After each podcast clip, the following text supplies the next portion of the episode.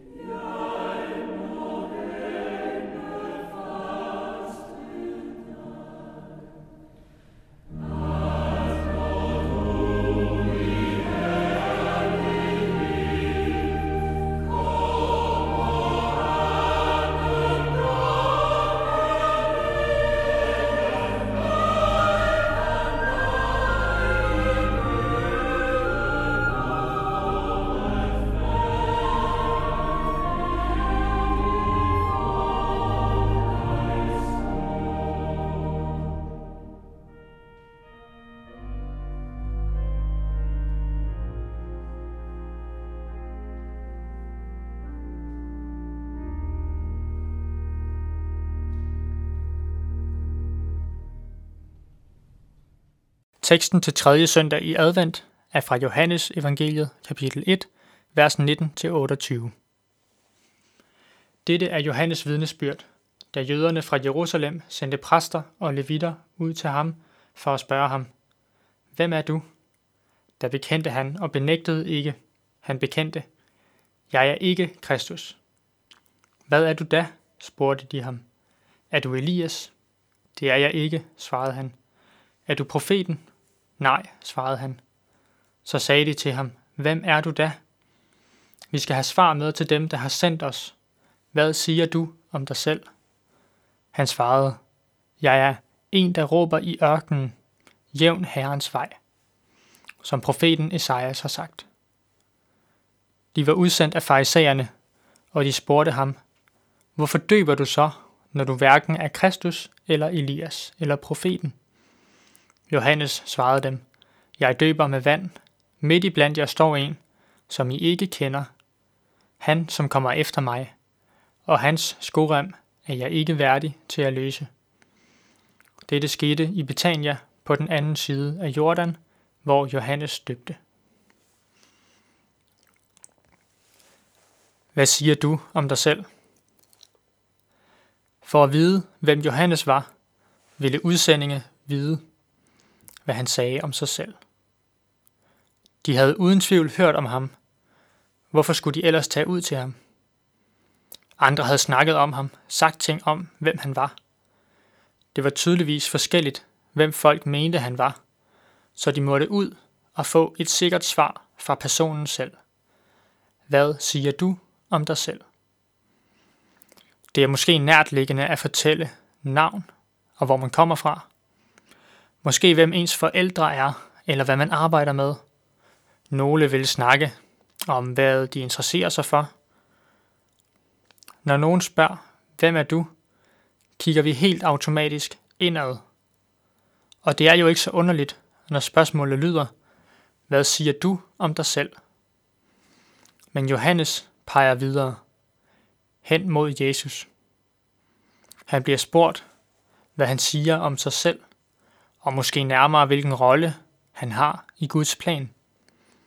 Er du Elias, profeten eller Kristus? Han svarer, at han er en, der råber, jævn Herrens vej. Han flytter fokus væk fra ham selv og over på Jesus. Han er blot en, der varsler, at der skal komme en, som er langt større end ham selv. Han gør sig selv til den lille. Faktisk kunne han med en vis ret have kaldt sig Elias. Jesus omtaler ham som Elias i Matthæus evangeliet kapitel 17. Men det var tydeligvis vigtigt for Johannes ikke at lade det her møde handle om ham og hvor fantastisk han var. Hans liv måtte pege på Jesus, så det nyttede ikke noget, hvis alt fokus kom til at være på, hvem han var. Nej, fokus måtte være på, hvem han pegede på. Johannes døber er som et spejl, der viser et spejlbillede af Jesus. Ligesom et bagspejl i en bil har til opgave at vise, hvad der er bag bilen, har Johannes den opgave at vise hen til Jesus. Når folk ser i et bagspejl, fokuserer de ikke på det spejl, men på det den viser. Ligeledes ønskede Johannes ikke, at fokus var på ham, men på Jesus. Og ligesom et bagspejl er ubrugeligt, hvis det ikke viser det rigtige sted hen, ville Johannes være intet værd, hvis ikke han pegede på Jesus.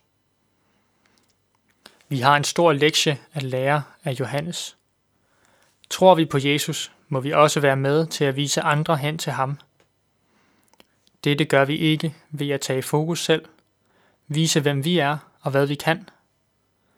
Vi gør det ved at være et spejl, hvor andre kan se Jesus spejlbillede. Det kan lade sig gøre ved at fortælle, hvem Jesus er. Men det kan også lade sig gøre ved at behandle mennesker omkring os, som Jesus gjorde. Ved at vise den kærlighed, som Jesus har vist os. Og når folk spørger, hvorfor vi viser den kærlighed, må vi pege på Jesus og sige, her er en, som er værd at sætte sit håb til. Her er en, der frelser. En, der elsker os så højt, at han gik med til at dø, for at alle, der tror på ham, ikke skal arve evigt død, men evigt liv. Vi skal nu høre, en rose så jeg skyde.